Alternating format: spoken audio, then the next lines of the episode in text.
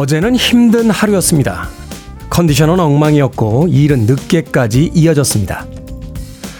말을 하는 직업인데 목소리마저 나오질 않더군요. 힘든 하루를 보내다 문득 이 하루 나만 힘든 하루일까 생각해 봤습니다. 젖은 머리도 채 말리지 못한 채 지하철에 오르는 어떤 여성도 엄마와 싸운 뒤 아침밥도 못 먹고 학교에 간 아이도 충분히 힘든 하루를 보냈을지 모릅니다. 멈추면 비로소 보이는 것들이라는 책 제목이 있죠. 아파봐야 건강의 소중함을 알듯 힘든 날을 보내면서 힘든 이들을 떠올리게 됐습니다. 그래서 가끔은 힘든 날도 필요하다고 어제를 위로했습니다. 10월 24일 화요일 김태훈의 Freeway 시작합니다. Sixpence None the Richer의 There She Goes 듣고 왔습니다. Billboard Kid의 아침 선택 김태훈의 Freeway 저는 클 태 자 쓰는 Teddy 김태훈입니다. 자 K124763073님 Teddy good morning 몸은 나아지셨는지요?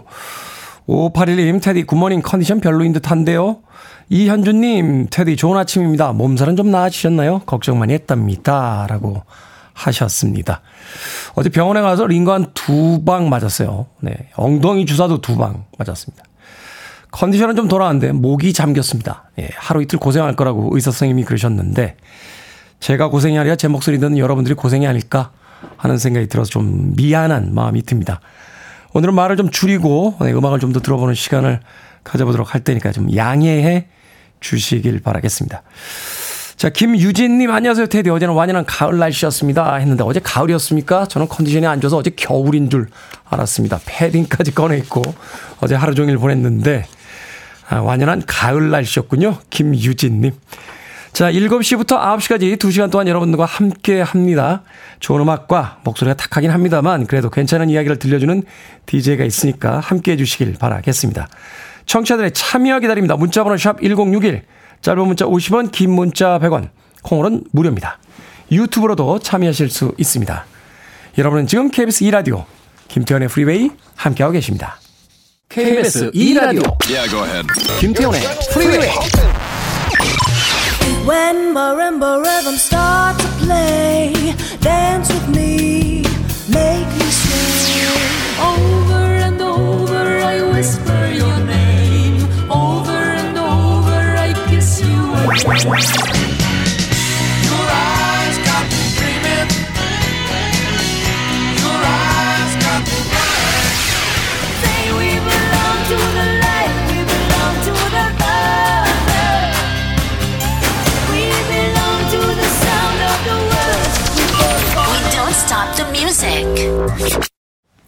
브루노 마스의 That's What I Like 듣고 왔습니다. 자, 8540님, 집 근처, 집 근처 공원이 너무 예뻐서 아내와 단풍 구경 가기로 했습니다. 오랜만에 낙엽길 걸으면서 연애 시절 추억해 보냅니다. 응원해 주세요. 라고 하셨습니다. 날씨가 추워지니까 추운 날씨, 기온에만 신경을 쓰다가 우리 주변에 낙엽이 이제 단풍, 단풍을 거쳐서 낙엽이 되는 거죠. 예, 단풍들이 이제 그 색색으로 변해가는 걸 놓치고 지나가는 건 아닌가 하는 생각이 들었습니다. 고개를 들어서 지금 제 정면에 있는 창을 내다보니까 여의도도 이미 낙엽이 지기 시작했고 또 곳곳에 단풍물이 들기 시작했습니다. 이 가을의 정치 충분히 느껴보는 것도 중요하겠죠. 지나가면 쉽게 빨리 오지 않는 계절이니까 자, 10월의 가을 날씨 만끽해 보시길 바라겠습니다. 자, 1700님, 오늘은 김태현의 프리웨이를 청취하기 전에 새벽부터 손흥민의 토트넘 경기를 전부 다 보고 Freeway로 옮겨왔습니다. 그래도 오늘 손흥민 선수 한 골 한 도움을 기록해서 경쾌, 유쾌, 통쾌, 상쾌, 명쾌한 기분으로 Freeway 청취합니다. 라고 하셨습니다. 저도 일어나서 손흥민 선수 한 골 넣는 장면 봤고요. 예, 차 타고 오는 길에 또 한 도움하는 어시스트 하는 장면을 봤습니다. 완전히 이제 폼이 올라왔더군요. 어, 특히나 그 손흥민 선수의 첫 번째 골은 중앙에서 잡아서 한 명 제치고 오른발 감아차기로 아주 멋지게 골대 우측에다 감아서 집어넣는데 어 득점왕 할때그 폼이 이제 거의 올라오고 있는 게 아닌가 하는 생각이 듭니다. 그래서 오늘 어 이번 시즌 토트넘의 1위가 계속 이어지고 있습니다만 손흥민 선수의 또 다른 기록도 한 번쯤 기대해 볼 만하지 않나 하는 생각이 들었습니다. 지금 리버풀의 살러와 함께 예, 현재까지는 득점왕 순위 2위에 올라 있는 거로 기록이 되고 있습니다. 예, 기대해 보도록 하겠습니다. 자, 3288님, 테디, 우리 남편이 일주일 만에 집에 옵니다. 반가우면서도 왜 한편으론 자유를 잃어버린 기분일까요? 두 개 다 정직한 기분 아닌가요? 예, 반갑기도 합니다만 자유도 잃어버리셨잖아요. 네. 3288님. 제 어머니하고 가끔 통하면 그런 얘기 하세요. 예. 아버지, 괜찮으세요? 라고 하면, 야, 오늘은 왜 나가지도 않고 저러고 있대니? 아이고, 빨리 나가지. 나도 갈, 갈 텐데. 라고 하시면서 그 아버지와 본인의 자유를 네, 연계 지어서 아직도 생각하고 계십니다. 살아가고 계시고. 그렇죠.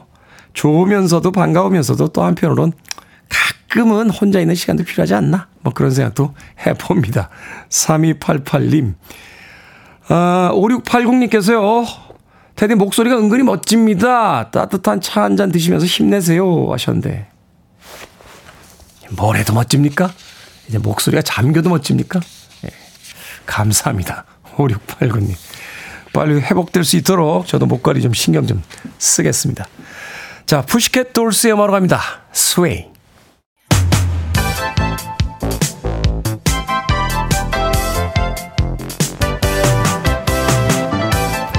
이 시각 뉴스를 깔끔하게 정리해 드립니다. 뉴스 브리핑 캔디 전예현 시사평론가와 함께합니다. 안녕하세요. 안녕하세요. 캔디 전예현입니다. 자, 감기 조심하시길 바라겠습니다. 네.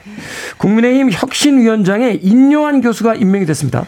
예, 국민의힘 혁신위원장 진통 끝에 인요한 연세대 의대 교수가 전격 발탁이 됐습니다. 가장 큰 관심사 혁신위원장이잖아요. 말 그대로 혁신, 세신 어느 정도까지 이끌 수 있을지가 여러 가지 관심사인데 언론 보도를 보면 기대도 있고 우려의 목소리도 나온다고 하죠. 일단 이뇨한 교수가 강조한 점을 보면 통합이네요. 그리고 어, 이 배우자 어, 순화해서 배우자라는 말을 썼습니다. 네. 부인. 자, 부인과 아이만 베고 다 바꾸자라는 고 이건희 삼성회장의 생전 발언을 거론했습니다. 그만큼 당내 변화가 필요하다. 이런 점을 강조한 것으로 보이는데요. 일단 기대가 나오는 점. 인현 교수가 호남 출신이죠. 네. 특별기와 1호 비정치인 따라서 보수 정당에 새로운 바람을 물고 오지 않겠느냐 신선하고 파격적이다 이런 부분이 긍정적인 평가로 보이고 한국 분이시잖아요. 3대가 한국에서 사셨나요? 그렇죠. 네, 또. 의료 봉사도 많이 한 가문으로 알려져 있죠. 그런데 자 우려의 목소리도 나옵니다. 일단 현실 정치를 잘 알지 못하고 당내 사정을 알지 못하는데 혁신을 얼만큼 이끌어낼 수 있겠냐는 점이 또 있고요. 또 대통령실과 국민의힘 관계가 바뀌어야 되는 부분이 있는데 이 부분을 이뇨한 위원장이 할 수 있겠느냐.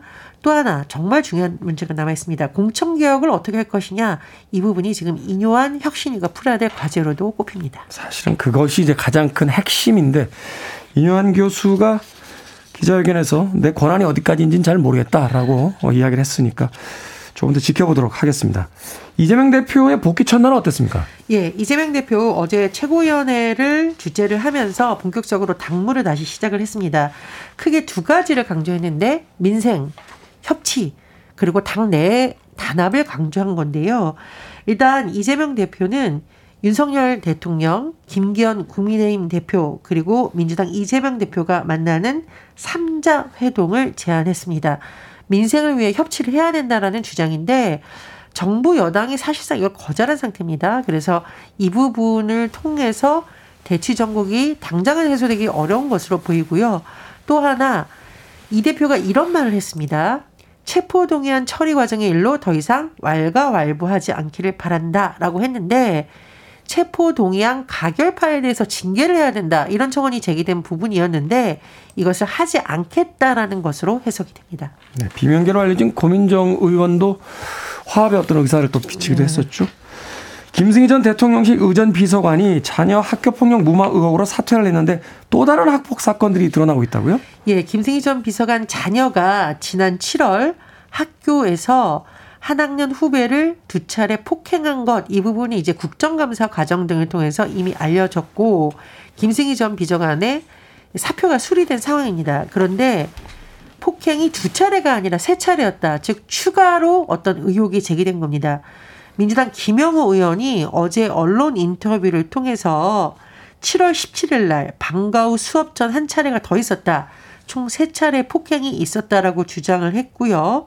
또 피해 학생 측에서 지난달 학폭위 당시 이런 사실을 밝혔는데 조치 결정 통보서에 제대로 반영되지 않았다는 주장을 하고 있습니다. 지금 피해 학생 측에서 교육청을 상대로 행정소송을 검토하고 있다고 하고요. 김승희 전 비서관 측에 민사소송을 제기하는 안도 검토 중이라고 합니다. 그리고 자 김영호 민주당 의원이 이런 문제를 지금 집중적으로 제기하고 있는데 뭐라고 또 주장을 했냐면은요. 이런 문제를 국정감사장에서 폭로되기 전에 대통령실에서 이미 알고 있었던 건 아니냐 이렇게 의혹을 제기를 했습니다. 하지만 대통령실에서는 이 김 비서관의 자녀의 학폭 관련한 문제를 야당에서 문제를 제기한 당일날 알았다. 그리고 즉각 인사 조치했다며 의혹을 부인했습니다. 자, LH가 발주한 무량판 구조 아파트에서 철근 누락 단지가 추가됐습니다. 예, 이 무량판 구조를 적용한 아파트를 상대로 정부가 전수 조사를 했습니다.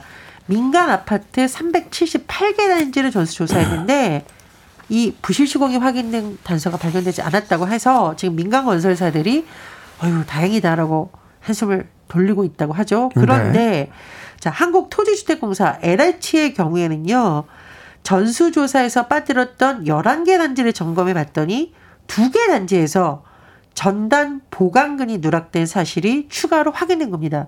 LH는 바로 검단 아파트 단지 지하 주차장 붕괴 사고에 대한 지금 책임론이 일거지고 있죠. 결국은 이제 LH의 관리 감독 부실 문제가 다시 논란이 될 것으로 보이는데요. 이 전문가들은 이 LH가 비용 절감에 초점을 너무 맞추다 보니 새로운 공법 개발, 특히 오류를 최소화하는 이런 공법을 개발하는데 소홀했다 이렇게 지적을 하고 있다라고 합니다. 어쨌든 이제 국토부에서 이런 철근 누락 사고가 재발하지 않게 하기 위해서 건설 현장의 안전 강화 계획을 만들고 조만간 발표하겠다는 입장이라고 하고요. LH에서는 입주민 불안 해소를 위해서 전담 보강형 누락 아파트에 보강 공사를 하고 또 정밀 안전 점검을 실시할 계획이라고 하는데 제가 이거 말씀드리면서 참 씁쓸한 부분이 항상 사후 대책이죠. 사고가 일어난 다음에 사고 자체를 아예 막는 방안을 좀 더 마련해야 된다 이런 지적이 나오고 있습니다. 이 한두 건이라면 실수라고 볼 수 있는데 이렇게 계속해서 추가로 발견이 되고 있다는 건 구조적인 어떤 문제가 있었다라는 건 아닐까 하는 또 생각이 드는군요. 보도 전문 채널 YTN의 일부 지분 매각 입찰에서 유진 그룹이 최종 낙찰자로 선정이 됐습니다. 공기업이 보유 중이던 지분이 이제 매각이 된 건데요. 그렇습니다. YTN 지분 매각 당사자인 한정 KDN 한국마사회에서는 보유 지분의 30.95%를 유진그룹에 매각한다. 이렇게 어제 밝혔습니다. 쉽게 말하면 YTN의 공기업 지분 인수 기업 유진그룹으로 이제 결정이 사실상 된 거고요. 이로 인해서 공영적 소유 규제를 유지해왔던 YTN 이제 26년 만에 다시 민간 자본의 손에 넘어갈 상황에 놓이게 된 겁니다. 어, 지난 20일 매각 입찰이 마감이 됐을 때 지금 세 곳이 참여했었습니다. 유진그룹, 한세실업, 글로벌 피스 재단이었는데 유진그룹이 최고가인 약 3,200억 원을 적어냈고 낙찰된 것으로 알려져 있는데요. 앞으로 방송통신위원회가 유진그룹의 주식 취득 목적 등에 문제가 없다고 판단해서 승인할 경우에 이제 유진그룹이 YTN의 최대 주주가 됩니다. 그런데 노조에서 지금 반발하고 있습니다. 예전부터 좀 문제 제기를 했었는데 한전 KDN이 매각 주관사 선정 결과를 한 차례 번복했다. 그리고 마사회에서는 이 매각 주관사 입찰 공고를 거듭했지만 나서는 곳이 없으니까 지난 5월 결국 한전 KDN 매각 주관사인 3일 회계법인의 지분 매각 작업을 맡기게 되는 과정. 그리고 이제 여러 과정에서 조금 논란이 제기된 바 있는데 이에 대해서 노조가 헐값이나 졸속 매각 논란이 벌어지게 될 것이다라고 주장을 한 바 있습니다. 그리고 어제도 언론노조 그리고 언론노조 YTN 지부가 어, 기자회견을 열었어요. 그래서 이 YTN의 지분 매각 결정부터 매각 주관사 선정, 매각 방식 결정이 모든 과정이 불법이라고 주장을 하면서 국회 차원의 국정조사가 이루어져야 한다고 촉구하기도 했습니다. 네. 자, 오늘의 시사 엉뚱 퀴즈 어떤 문제입니까? 예, 정말 무한 반복적인 아파트 철근 누락 소식 전해드렸습니다. 무한 반복하면 인기 그룹 무한 궤도가 떠오릅니다. 대단했죠. 아, 저도 네. 팬이었죠. 자, 오늘의 시사 엉뚱 퀴즈 드립니다. 그룹 무한궤도 1988년 이 가요제에서 대상을 받으면서 이름을 알렸어요. 수많은 청년들의 등용문이 되어진 이 가제는 무엇일까요? 이 가요제가 무엇일까요?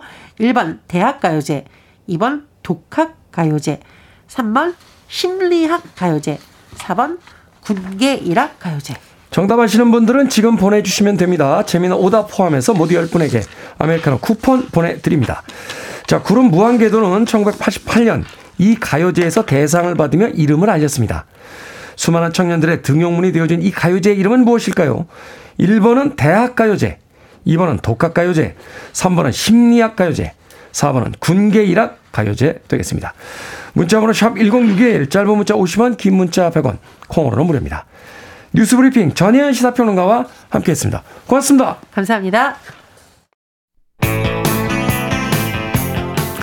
7번 올빼미님께서 신청하신 음악입니다. 그레킨 밴드 The Breakup Song.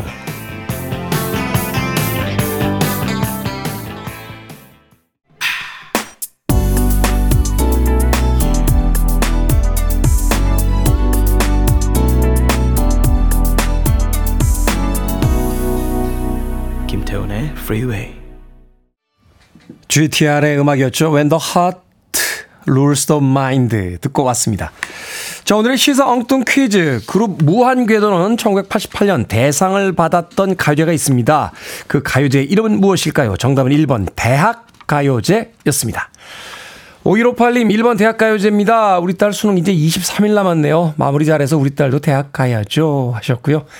0345님 대학가요제 제가 대학가요제 참여하고 싶었는데 1학년 때부터 연애하느라 학교 공대 가요제만 참여해서 금상 받은 기억이 납니다. 안상근님께서는 아재아재 바라아재 네, 김세경님께서는 샹젤리제라고 보내주셨습니다. 그런가 하면 3341님께서 1번 대학가요제입니다. 아저씨 감기 걸리셨나봐요. 엄마랑 학교 가는 길입니다. 라고 해주셨습니다. 아저씨 감기 걸렸어요. 네, 엄마 말 잘 듣고 어, 학교 잘 다니길 바래요. 3341님.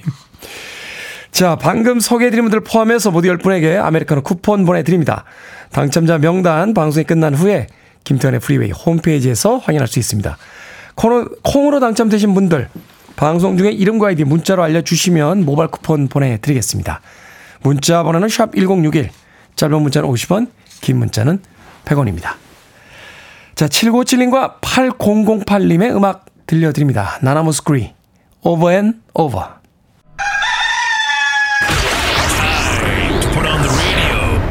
김태훈의 Freeway. Are you ready?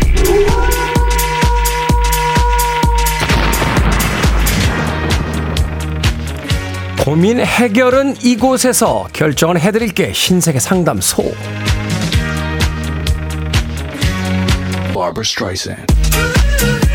3284님, 시아버지가 저를 만나면 꼭 순대국밥을 사주십니다. 순대국밥에 소주도 같이 마시고 싶은데 시킬까요? 아니면 시아버지 앞이니까 참을까요? 참읍시다. 시아버지지 아버지가 아니잖아요. 5449님, 8살 딸이 요즘 춤에 빠져서 저녁만 되면 제 폰으로 노래를 틀어놓고 방에서 한참 춤을 추다 나옵니다. 보여달라고 하면 부끄럽다고 안 된다는데 너무 궁금하거든요. 문을 열고 몰래 훔쳐볼까요? 아니면 딸의 프라이버시를 지켜줄까요? 딸의 프라이버시 지켜주셔야죠. 남이 보지 않아야 눈치 보지 않고 더 신나게 춥니다.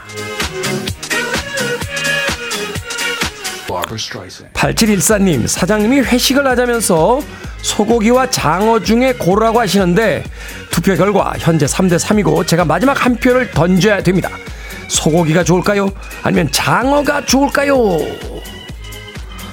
소고기, 소고기는 언제나 옳습니다.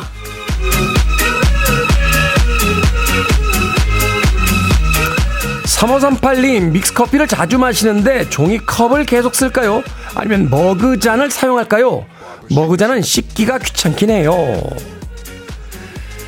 머그잔 씁시다 그러면서 저는 일회용 컵 쓰고 있네요. 반성합니다.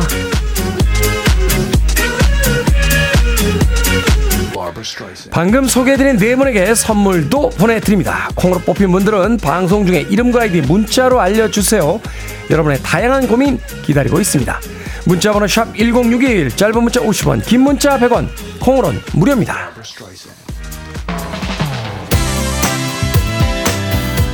현종민님께서 신청하신 음악입니다. Boyzone, Picture of You.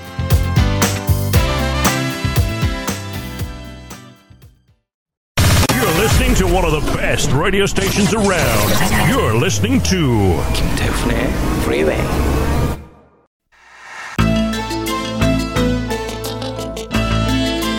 빌보드 Kid의 아침 선택 KBS 2 라디오 김태훈의 Freeway 함께하고 계십니다.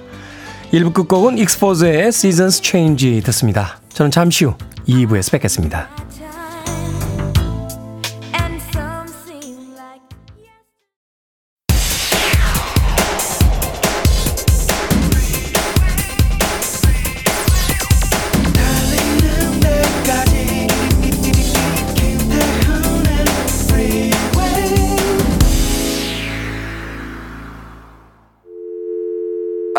Your arms around me. I need to feel your touch.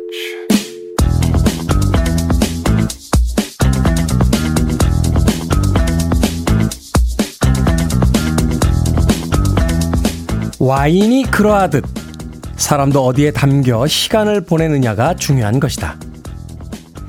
지금의 내가 과거와 다른 사람처럼 느껴지는 것도 지내는 환경이 달라졌기 때문일 터. 타고난 것을 바꾸지는 못한다면 살아가며 스스로를 어디에 담글지는 고민하여 선택할 수 있다. 무엇을 보고 겪고 배워갈 것인지는 선택과 변화의 여지가 있는 영역. 그리하여 타고 태어난 정해진 본성만이 전부가 아니게 되는 것이다. 우리는 스스로를 어디에서 어떻게 숙성시킬지 선택할 수 있으니까.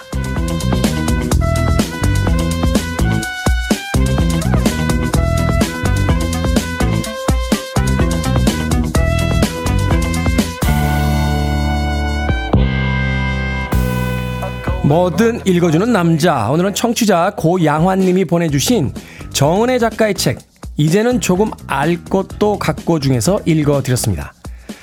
고양환님, 전라북도 완주에 있는 용진중학교 3학년 1반 담임 선생님이라고 하셨는데요. 졸업을 두 달 남겨두고 학생들과 스스로에게 해주고 싶은 말이라고 덧붙여 주셨습니다. 포도로 태어나 무엇이 될지 스스로 선택할 수 없지만 사람은 무엇이 될지 선택할 수 있으니 얼마나 대단한 일입니까? 스스로를 원하는 방식대로 숙성시킬 수 있다는 것. 세상이 우리에게 준 엄청난 특권이라는 생각이 드는군요. 페페나타의 위빌롱으로 2부 시작했습니다. 김태훈의 Freeway 2부 시작했습니다. 앞서 일상의 재발견, 우리 하루를 꼼꼼하게 들여다보는 시간, 뭐든 읽어주는 남자. 오늘은 청취자 고양환님이 보내주신 정원의 작가의 책, 이제는 조금 알 것도 같고 중에서 읽어드렸습니다. 어, 윤선희님, 지금은 양산에 담그고 지낸 지 8개월, 전국을 2년, 5년씩 바꿔 담그고 싶은 1인입니다. 라고 하셨는데. 양산에 사신 지 한 8개월 되신다고요? 전국을 돌면서 2년, 5년씩. 그것도 괜찮은 삶이긴 하겠습니다만, 그래도 오래된 곳, 또 익숙한 곳에서 사는 것도 그렇게 나쁘지는 않잖아요. 저는 지금 살고 있는 곳이 예전에 초등학교, 중학교, 고등학교를 다 나왔던 그 동네에 다시 이사를 가서 살고 있는데, 물론 예전 모습은 많이 사라졌습니다만, 그래도 왠지, 예, 마음이 좀 편하게 느껴집니다.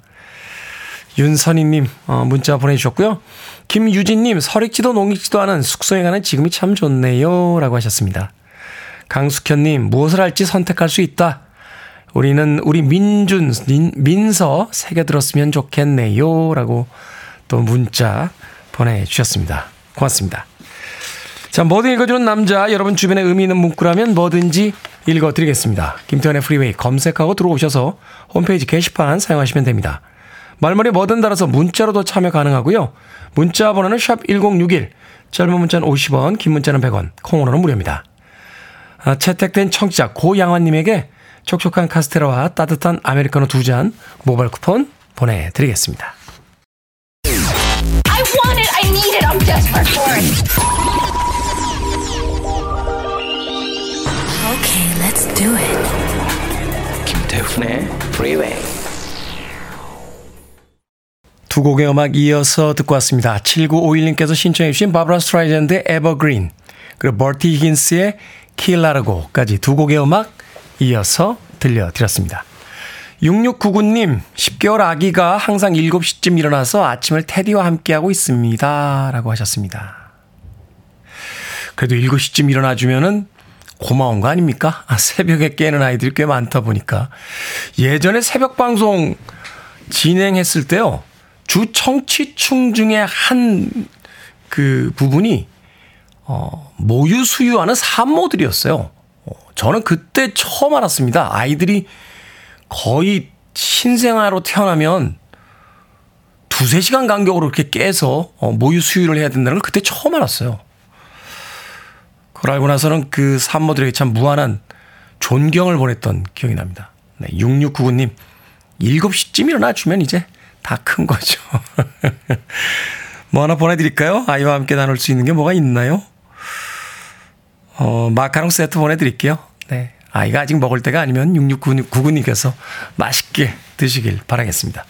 강숙현님, 에고, 테디 목소리 너무 힘들어 보이네요. 대신 제가 아프고 싶어요. 하셨는데, 그러면 안 되죠. 강숙현님이 아플 걸 제가 대신 아파야죠. 제가 아플 걸 대신 아프시면 되겠습니까? 예? 제한 몸이 부서지는 한이 있더라도 여러분들의 모든 통증을 다 걸머지고 싶습니다. 예. 진심입니다. 예, 진심. 왜 이렇게 웃죠? 진심이 안 믿겨져? 예. 어차피 벌어질 일도 아닌데 뭐 이런 서비스 정도는 얼마든지 해드릴 수 있죠. 강숙현. 자 황윤아님 몸은 좀 괜찮으신가요? 어제니까 좀 나으시겠지만 그래도 며칠은 더 고생하셔야 할 것 같네요. 화이팅 하세요 하셨는데 몸은 좀 많이 돌아왔어요. 어, 목소리가 좀 잠겼는데 의사 선생님께서 최근에 이 감기 독감 한 2, 3일 정도 목소리 상태가 안 좋을 거다라고 미리 이야기를 해 주시더군요. 여러분들께서 좀 참아 주시면 저는 열심히 방송하도록 하겠습니다. 자, 1370님께서요, 아이 등굣길 차 안에서 같이 듣는 라디오 늘 활기차게 즐겁게 잘 듣고 있습니다. 우리 모녀 팬이에요. 라고 하셨습니다. 최근에 이렇게 등굣길에 아이들과 함께 드, 들으시는 분들이 꽤 많으시더라고요. 아, 저는 너무 감사하죠. 어, 언젠가 그 아이들이 컸을 때 어린 시절의 추억을 이야기하면서 저도 그 추억의 한 켠에 살짝 등장할 수 있지 않을까 하는 생각도 들고 또 아이들이 차 안에서 제 목소리 좀 익숙해지면 그 아이들이 커서도 예, 제 방송을 좀 찾아주고 들어주지 않을까 하는 또 생각이 들어서 저는 1370님 같은 이런 사연 보내주시는 분들에게 특별한 또 감사를 보냅니다. 고맙습니다. 아, 주예솔님, 테디, 제가 매주 수요일은 일찍 퇴근하고 빨래방을 가는데요. 늘 만나는 남자분이 있습니다. 그분도 빨래 널어놓고 핸드폰하고 기다리는데 제가 마음에 들어 해요.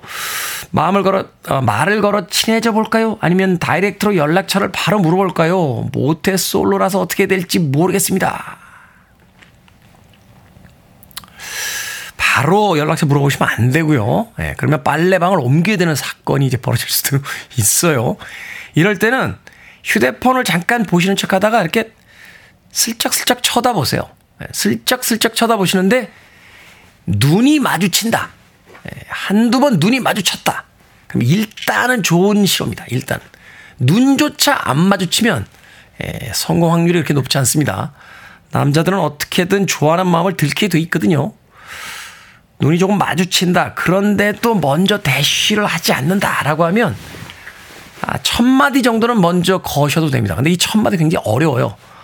뭐 근처에 사시나 봐요. 뭐 어, 빨래를 자주 오시네요. 이런 이야기들은 의미 없어 보이지만 의미가 있습니다. 빨래 자주 오시는가 봐요. 라고 하면은 남자 쪽 입장에서는 그걸 왜 물어보지? 집 근처가 이거, 이곳인가 봐요 하면 어, 나를 이전부터 보고 있었단 말이야? 뭐 이런 또 부정적인 생각을 할 수가 있어요. 그러니까 그냥 간단한 이야기. 날씨 얘기죠. 오늘 날씨 좋죠? 라고 한마디 툭 던지면 그때 그 남자 이제 본성이 드러날 거예요. 마음에 두고 있었는지 안 그랬는지. 그 다음, 그 다음 수수는 다시 문자 보내주시면 그때 목이 좋은 상태로 해드리도록 하겠습니다. 조지 에즈라의 음악으로 갑니다. 그린 그레스,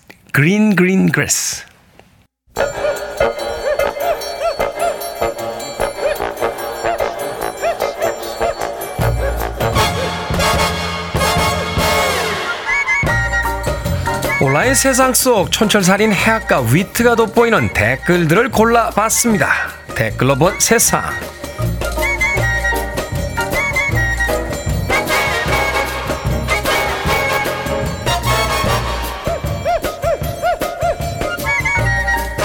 첫 번째 댓글로 본 세상. 며칠 전 한밤중 서울 영등포구에서 화재 신고가 접수됐습니다. 오피스텔 3층 창문으로 불꽃이 보인다 하는 다급한 신고였는데요. 그 소방차 20대와 60여 명이 출동했고 오피스텔에서는 화재 대피 방송을 했다는군요. 그런데 집 내부로 들어가 보니 불에 탄 흔적은 보이지 않고 TV 화면에는 벽난로에서 불이 타오르는 영상이 재생되고 있었다는데요. 장작 불이 타오르는 모습을 멍하니 바라보는 이른바 불멍 ASMR을 하며 쉬고 있던 여성은 크게 당황해했다고 합니다. 여기에 달린 댓글 드립니다. 리치님.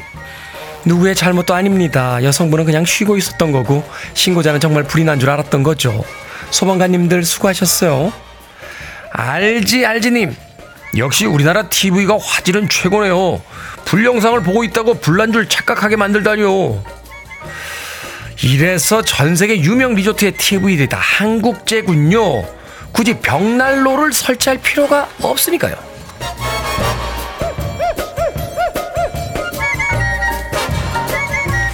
두 번째 댓글로 본 세상. 캐나다에 사는 반려돼지 에스더가 11살의 나이로 세상을 떠났습니다. 에스더는 SNS 팔로워만 154만 명에 달할 정도로 인기가 높았는데요. 전 세계 식용으로 길러지는 돼지의 삶을 알리고 사람들의 식습관에 변화를 주는데 앞장서 왔다는군요. 에스더의 보유자, 보호자는 모든 동물이 에스더처럼 사랑받을 자격이 있다는 걸 세상에 계속 보여주고 싶다고 밝혔는데요. 여기에 달린 댓글 드립니다. 마마님, 웃는 표정으로 생을 마감한 모습이 너무 짠하네요. 알면 사랑하게 된다는 말이 떠올라요. 그레이님, 육식도 필요하지만요. 그 과정에서 생명을 존중하면 좋겠습니다. 대체육 제품도 다양했으면 좋겠고요. 이런 뉴스를 볼 때마다 이제는 정말 먹고 사는 문제가 아니라 어떻게 먹고 살 건지를 생각해 봐야 하는 시간들이다 하는 생각이 드는군요.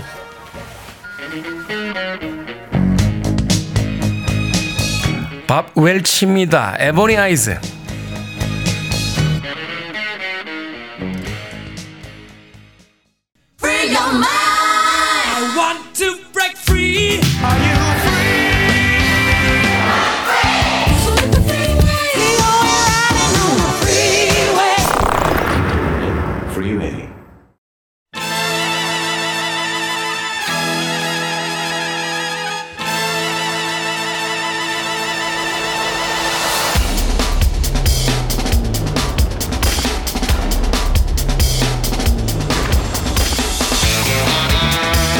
경제가 쉬워지는 첫걸음 Understanding 안승찬 경제 전문 기자와 함께합니다. 이게 머니 사무소 안승찬 경제 전문 기자 오셨습니다. 안녕하세요. 예, 안녕하세요. 자, 우리 경제 주요 키워드 중 하나죠. 오늘은 예. 대출 금리에 대해서 알아보도록 하겠습니다. 최근에 네. 부동산 시장 이야기를 들으니까 음. 부동산을 좀 그 활발하게 거래를 좀 해볼까 해도 예, 가격이 다시 오르는 추세고 또 대출 금리까지 같이 올라가면서 그렇습니다. 부동산 경기가 사실은 그렇게 풀리지 않고 있다. 뭐 이런 이야기가 있던데 네. 요즘 대출 금리 어떻습니까? 아, 사실은 뭐 금융이라는 게 결국은 투자하고 돈 빌리고 하는 거라서 네. 금융과 관련된 가장 중요한 뉴스는 은행 대출 금리가 어떻게 되느냐 이건데 생각보다 이게 언론에서 잘 안 다룹니다. 아, 그래서 오늘은 은행 대출 금리라고 음. 하는 진짜 이제 생활 밀착형 어, 경제 뉴스를 한번 설명드릴까 하는데 요즘 대출 금리에 좀 관심 있는 분들은 은행 주택담보 대출 금리가 뭐 7%까지 올랐다 이런 뉴스 혹시 보신 분들이 있을 거예요. 네. 근데 사실은 이 뉴스는 좀 어그로라고 하죠. 요즘 어그로 어, 좀 과장된 뉴스라고 보시면 되고 어, 실제하고는 차이가 좀 있습니다. 아, 물론 어, 실제로 7% 대출 금리가 없느냐? 없는 건 아니에요. 뭐 특정 은행이 하나가 이제 7%대까지 최고 어, 상품을 대출해 준 적이 있긴 있어서 사실인 사실인데 요거는 신용 등급 특히 낮고 담보물도 좀 불안하고 그래서 불안하고. 이것저것 다 더해서 최고로 높은 금리를 받았을 때 이제 7% 대출 금리 받은 사람도 있더라 이런 뜻이지 담보물 가치 확인하고 자기 또 신용 점수도 보잖아요. 그렇습니다. 그래서 이게 일반적인 사람들이 받는 대출 금리가 전부 다 7%라고 보는 건 아니거든요. 이게 마치 딱 한 마리 이제 검은색 백조가 딱 나타났는데 아. 언론에서 이제 백조들은 전부 까매지나 뭐 이런 식으로 기사를 쓰는 거나 사실 마찬가지여서 이제 가장 그런 것들이 기사화 했을 때 이제 조회수가 올라가잖아요. 네. 제 포인트니까. 아, 그래서 이런 기사는 사실 조금 주의를 하셔야 되는데 그렇다고 해서 대출 금리가 안 올랐느냐? 아닙니다. 좀 높아진 건 사실이에요.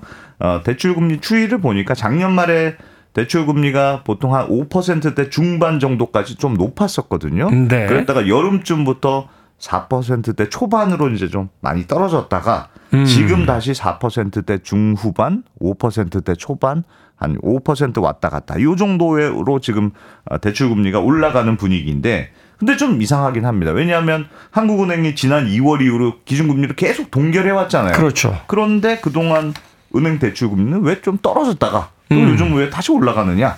요게 이제 궁금증인데 아, 그동안 은행들이 굉장히 경쟁적으로 대출을 해주는 상황이 이어졌다. 요게 중요한 이유거든요.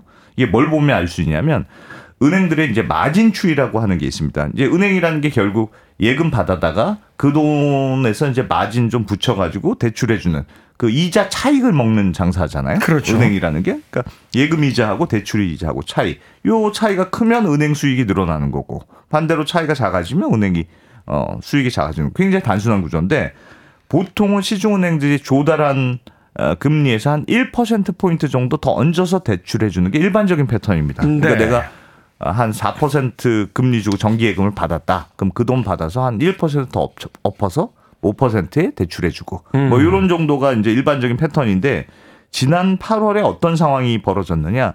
은행들끼리 막 대출 경쟁을 하더라고 공격적으로 마진을 줄이던 시기였어요. 네. 그러니까 실제로 은행들이 조달 금리에서 자기들이 붙이는 마진을 뭐 0.1% 오. 많아야 0.5% 포인트 이런 수준으로 굉장히 박하게 해놨고요. 심지어 NH농협은행은 단기적으로 역마진 그러니까 내가 조달한 금리보다 대출 금리를 더 낮춰서 공격적으로 대출해주는 그런 시기도 있었거든요. 그러니까 당연히 대출 금리가 그럼 전체적으로 싸질 수밖에 없, 없었겠죠. 그래서 8월에는 은행들이 아주 작정하고 대출을 해주느라고 대출 금리가 4%대 초반까지 조금 낮아졌던 거고 이런 경쟁적인 어, 상황이 지금 조금 완화가 되면서 지금 다시 좀 적당한 우리도 마진 붙이겠다 하고 시작하니까 대, 어, 요즘 대출 금리는 다시 오르고 있다 이렇게 설명할 수 있을 것 같습니다. 한편으로 생각하면 지금 지나치게 올라가고 있는 게 아니라 음. 지난 8월 정도 시기에 이제 은행들이 한마디로 이제 대출 경쟁을 하느라고 맞습니다. 네. 약간 그 로직에서 벗어난 형태로 그렇습니다. 내려줬던 네, 거지. 네.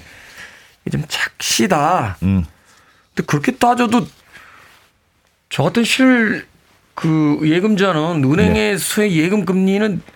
뭐 실제로 별- 뭐한 2%에서 왔다 갔다 하고 있는 2% 우체국이나 이런 데 가면 2%도 안 되는 것 같아요. 그런데 대출 금리를 막 7%씩 된다니까 네, 이 네. 은행이 뭐1% 정도 더 붙이는 게 아닌 것 같다는 생각을 하게 되거든요. 예.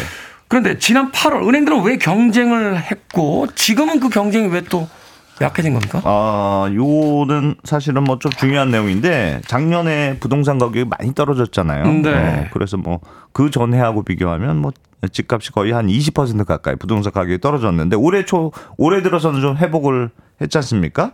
부동산 가격이 상승했다는 건 생각해 보면 사실은 사람들이 대출을 많이 받고 있다는 뜻하고 같은 말입니다. 그러니까 다들 집 살 때? 대출 끼고 사지 현금으로 난 집 다 살래 이런 사람 없잖아요. 그런 그런 사람 있으면 소개 좀 해주세요. 그래서 부동산 가격이 상승했다는 말은 어, 대출이 늘었다는 말하고 사실 같은 말인데 그럼 요즘 같은 고금리 시대에 어떻게 부동산 가격이 상승하고 대출이 늘었느냐 이게 궁금하실 텐데 일단은 뭐 집값이 이 정도 떨어졌으면 나도 좀 살만한 가격이 됐어 뭐 이렇게 생각한 사람들이 뭐 예전보다는 조금 늘어나서 그렇다고 볼 수도 있겠습니다만 네. 진짜 결정적인 이유는 정부가 제공을 했어요. 요게 참 재밌는 포인트인데 이게 무슨 말이냐? 제가 몇 달 전에 특례 보금자리론 한번 말씀드렸는데 아, 보통 정부의 대출 상품이라는 거는 은행에서 빌리는 것보다 정부가 좀 싸게 대출을 해주는 거기 때문에 그렇죠. 어, 이런저런 제한을 둡니다. 예를 들어서 소득이 좀 낮은 사람한테만 우리가 대출해 줄게. 뭐 신혼부부여서 대출해 줄게. 이런 식으로 무주택자여서 대출해 줄게. 이런 식으로 제한들이 보통 있어요.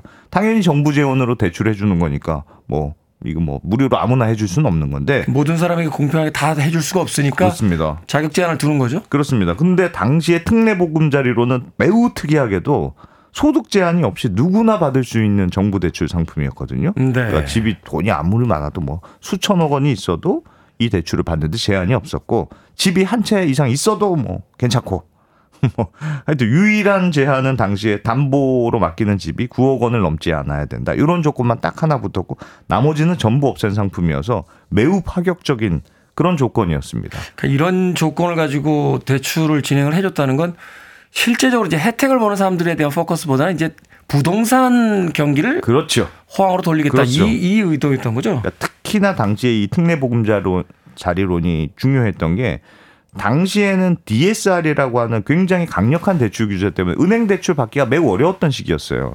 DSR이 그러니까 지금 40%까지 대출을 해주는 제도인데 1년에 빌릴 수 있는 돈이 내 연봉의 40%까지만 된다는 뜻이잖아요. 그러니까 빌릴 수 있는 돈이 얼마 안 되는 거 아닙니까? 근데 특례 보금자리로는 정부가 DSR 적용 요건 안 하고 대출해 주겠다. 이렇게 선언하고 한 거였거든요. 네. 그러니까 DSR 규제 예외로 해주니까 사람들 신나서 너도 나도 대출을 받았던 분위기가 이어졌고 그래서 총 40조 원의 특례 보금자리론이 그야말로 어마어마한 속도로 대출이 나갔습니다. 그러니까 당시에 이 돈 받아서 당연히 집 산 사람들이 많았겠죠. 이게 특례 보금자리론이 특히나 중요한 역할을 하나 더 했는데 50년 만기로 대출을 해줬다는 점이거든요. 이 내용도 제가 간단하게 설명드린 네. 적이 있었는데, 지난번에. 네, 우리나라 그동안 가장 긴 게 40년 만기 대출 상품이었는데 처음으로 50년 만기 대출 상품이 딱 등장하니까 은행들도 눈이 번쩍 뜨이는 거예요. 어, 우리가 그동안 DSR 때문에 대출 잘 못 해주고 눈치만 보고 있었는데 정부가 보니까 50년 만기로 대출해주네? 그럼 50, 우리도 50년 만기 주담대 해주면 되겠네. 이러면서 너도 나도 50년 만기 주담대 상품을 내- 내놓기 시작했거든요. 이건 마치 카드 할부 기간 아주 장기간으로 해놓으면 매달 네. 갚는 돈이 낮추, 낮아지는 것처럼 50년으로 나눠 갚는다고 그러면 1년에 갚을 수 있는 돈이 뭐 낮아지잖아요. 의도했건 의도하지 않았건 정부가 힌트를 준 거군요. 아이 그럼요. 그래서 어, 이게 DSR 규제를 회피해가는 수단이 됐었고 당시에 DSR 규제 때문에 대출 잘 못 해주는 은행들이 너도 나도 활로를 찾으면서 50년 만기 주담대를 내놨고 당시에 가장 공격적으로 어, 50년 주담대 팔았던 은행이 어디냐? 거기가 NH농협은행입니다. 당시 역마진이 나거나 말거나 그야말로 닥치고 한번 대출해주자 하는 분위기일 정도로 매우 대출이 급증했거든요. 그러니까 정부도 이런 상황이 벌어지니까 덜컥 겁이 난 거예요. 사실은 부동산 시장이 너무 망가지지 않고 그 당시에 뭐 PF가 위기다 아니다 그런 얘기들이 있어서 뭐 이거 좀 조금만 살려야지 하고 시작한 건데 갑자기 대출이 급증하고 막 부동산 가격이 반등하고 하니까 야, 요 정도까지는 기대한 게 아니었는데 한번 좀 놀랐던 게 아닌가 어, 그렇게 평가가 되고 그래서 정부에서 NH 농협은행을 비롯해서 50년 주담대 판 은행도 죄다 불렀거든요. 그래서 야 우리가 아무리 풀어줬더라도 좀 적당히 해야지 이렇게 이렇게 대놓고 대출 많이 해주면 어떡하느냐? 이렇게 핀잔을 줬다는. 아니 아니 정부가 힌트를 줘놓고. 그렇습니다. 자, 그래서 불려갔다 온 은행들이 아 너무 너무 심했나? 이러고 대출 금리를 지금 다시 올리는 그런 분위기고.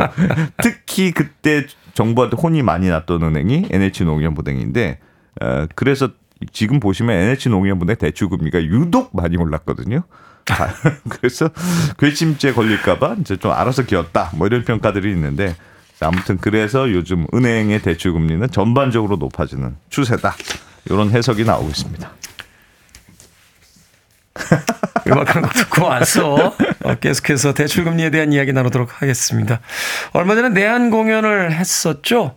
뭐 화려한 무대를 선보여서 또 많은 팬들의 그 공연 후기가 올라오기도 했습니다. 샘 스미스입니다. Money on my mind. Sam Smith의 Money on my mind 듣고 왔습니다. 빌보드 Kid의 아침 선택 KBS 2라디오 김태훈의 Freeway 함께하고 계십니다. 이게 머니 사무소 경제전문 안승, 안승찬 기자와 함께 대출 금리에 대해서 알아보고 있는데 네. 자, 우리들이 궁금한 건 이런 거죠. 그래서 대출금리 앞으로도 더 올라갈 가능성이 있다는 음, 겁니까? 음, 예, 올라갈 걸로 보는 분들이 많더라고요. 어, 말씀드린 대로 은행들이 지금 마진을 다시 붙이는 쪽으로 다 같이 움직이고 있어서 네. 대출 금리가 지금 한 4%대 후반, 5% 초반 뭐 이 정도인데 한 5% 중반까지는 하여튼 거의 올라가지 않겠느냐. 요렇게 지금 예상이 많은 것 같고 여기다 몇 가지 요인들이 더 있습니다. 아, 은행들의 조달 금리가 올라가는 것도 지금 뭐 영향을 미칠 수가 있거든요. 이게 무슨 네. 말이냐면 작년에 그 레고랜드 사태 기억나시죠? 네. 어, 강원도가 이제 레고랜드 빌린 돈 못 갚겠다고 선언하면서 채권 시장이 막 난리가 났었잖아요. 엄청 났었죠, 그때. 어, 네. 그래서 지자체가 보증한 돈도 못 갚는 수 있는 그런 상황이 되니까 누구한테 대체 돈을 빌려주냐. 한다 아무도 못 믿겠다. 이런 심리가 커질 수밖에 없고 당연히 당시 회사채 금리가 이제 급등하는 상황이 이어졌는데 신용도가 떨어지니까 이제 이그 그렇습니다. 급등한 거죠. 예. 금리가. 은행들이 이제 사실은 돈을 조달하는 루트가 크게 하나는 예금을 받는 거고 하나는 은행채라고 하는 채권을 발행해서 돈을 조달하거든요. 근데 당시에 레고랜드 사태 때문에 채권 시장이 망가지니까 정부가 은행채 발행을 아예 막아버렸어요. 그러니까 시장이 불안하니까 아무래도 좀 안전한 채권만 다들 사려고 하잖아요. 네. 그런데 이제 은행은 그래도 마- 제일 안 망할 것 같은 어, 그렇죠. 회- 나- 회사니까 은행채를 서로 다 살려고 하니까 그럼 나머지 회사들은 대체 돈을 어떻게 빌리라는 거냐. 이런 것 때문에 당시 한전채, 은행채 이런 거 발행하지 마. 그래서 당분간 은행채 발행 금지를 시켰단 말이에요. 이건 마치 내신 2등급 학생들 너무 부담이 되니까 야 내신 1등급 학생들의 시험 보지 마. 너희는 당분간 이렇게 하는 거랑 굉장히 비슷한 상황이었는데 국가 경제는 잘 모릅니다만 자본주의 체제라는 건 원래 그런 어떤 요인에 의해서 서로 경제하고 뭐 이러는 거 아닌가요? 그렇습니다. 좀 요건 조금 이상했던 건데 어쨌든 이런 조치들 때문에 은행들이 자금을 조달할 수 있는 방법이 한동안 예금 받는 것밖에 없었어요. 그래서 작년 말쯤에 은행들이 굉장히 공격적으로 예금 유치를 하느라고 고금리 상품 많이 내놨거든요. 작년 11월 정도 기억을 떠올려 보시면 정기예금 가입하면 예금 금리 뭐 5% 드립니다. 요런 상품도 굉장히 공격적으로 내놨었고 이것 때문에 시중의 돈들이 은행으로 꽤 몰렸습니다. 음. 당시에 이렇게 모인 돈들이 한 100조 원 정도 어, 됐거든요. 100조 원이 훨씬 넘었는데 문제는 작년 10월, 11월에 이렇게 공격적으로 정기예금 고금리 상품으로 해서 돈을 모았어요. 근데 이제 지금 만기가 돌아오잖아요. 1년이 그렇죠. 됐으니까. 그럼 이 돈이 한꺼번에 떠날 수 있다는 뜻인데 은행들 입장에서도 이 돈 다시 붙잡아야 되거든요. 그러니까 붙잡는 방법 뭐딱 하나죠. 뭐 다시 예금 금리 뭐 많이 줘야지만 있을 수 있으니까 어 그러면 그래야 뭐 1년 정도 다시 넣자 이렇게 유치가 될 수 있어서 요즘 네. 1년 만기 정기예금 금리가 보통 한 4%대 혀- 선에서 형성이 되는데 은행들이 지금 5% 정도로 올리는 방안을 검토하고 있다고 하고 만약에 그렇게 되면 조달 금리가 그만큼 올라가니까 내가 돈을 은행들이 도- 구해 오는 돈의 금리가 올라가니까 대출 금리도 따라 올라갈 수밖에 없는 상황이 되거든요. 예를 들어서 정기예금을 5% 주고 은행들이 돈을 조달했다. 그럼 여기다 1% 포인트 마진 붙이면 은행 대출 금리가 6%가 되는 거잖아요. 음. 그러니까 6% 대출 금리도 불가능한 상황이 아니다. 이렇게 볼 수 있고 물론 대출 금리가 너무 뛰면 정부 입장에서도 좀 부담이라서 은행채 발행을 요즘 다시 좀 풀어줬습니다. 그래서 은행채 발행이 정상화되면 이걸로 자금 조달이 되니까 정기예금 금리를 막 올리지 않아도 되고 어 그러면 뭐 조금 다른 방식으로 하니까 어, 대출 금리도 좀 너무 뛰지 않겠느냐 이렇게 예상할 수도 있는데 또 한쪽에서는 눌려 있던 은행채들이 갑자기 막 서로 너도 나도 발행한다고 하면 갑자기 물량이 많아지고 그럼 이 은행채 금리도 또 뛸 수 있거든요. 네. 어, 그래서 어떻게 될지는 좀 지켜봐야 될 수 있는 상황이고 아무튼 이러나 저러나 조달 금리는 어, 지금보다 은행들이 더 어, 돈을 많이 주고 돈을 구해 와야 하는 상황이어서 아무튼 대출 금리는 뭐 연말이나 내년 쪽까지는 지금보다는 아무튼 더 높아질 거다. 그래서 대출 받으실 분들은 빨리 받는 게 차라리 낫겠다. 이렇게 예상하는 게 일단은 합리적인 것 같습니다. 그렇군요. 지금까지 어떤 여러 가지 요인들을 본다라면 대출 금리가 내려가진 않을 것 같다. 그렇습니다. 네, 오를 가능성이 있으니까 정말로 필요하신 분들이 계시다라면 음. 올해 안에 대출을 한번 받으시는 것도 고려해 보시라라고 이야기해 주셨습니다. 자, 이게 뭐니 사무소 안승찬 언더스탠딩 경제 전문 기자와 이야기 나눠봤습니다. 고맙습니다. 고맙습니다.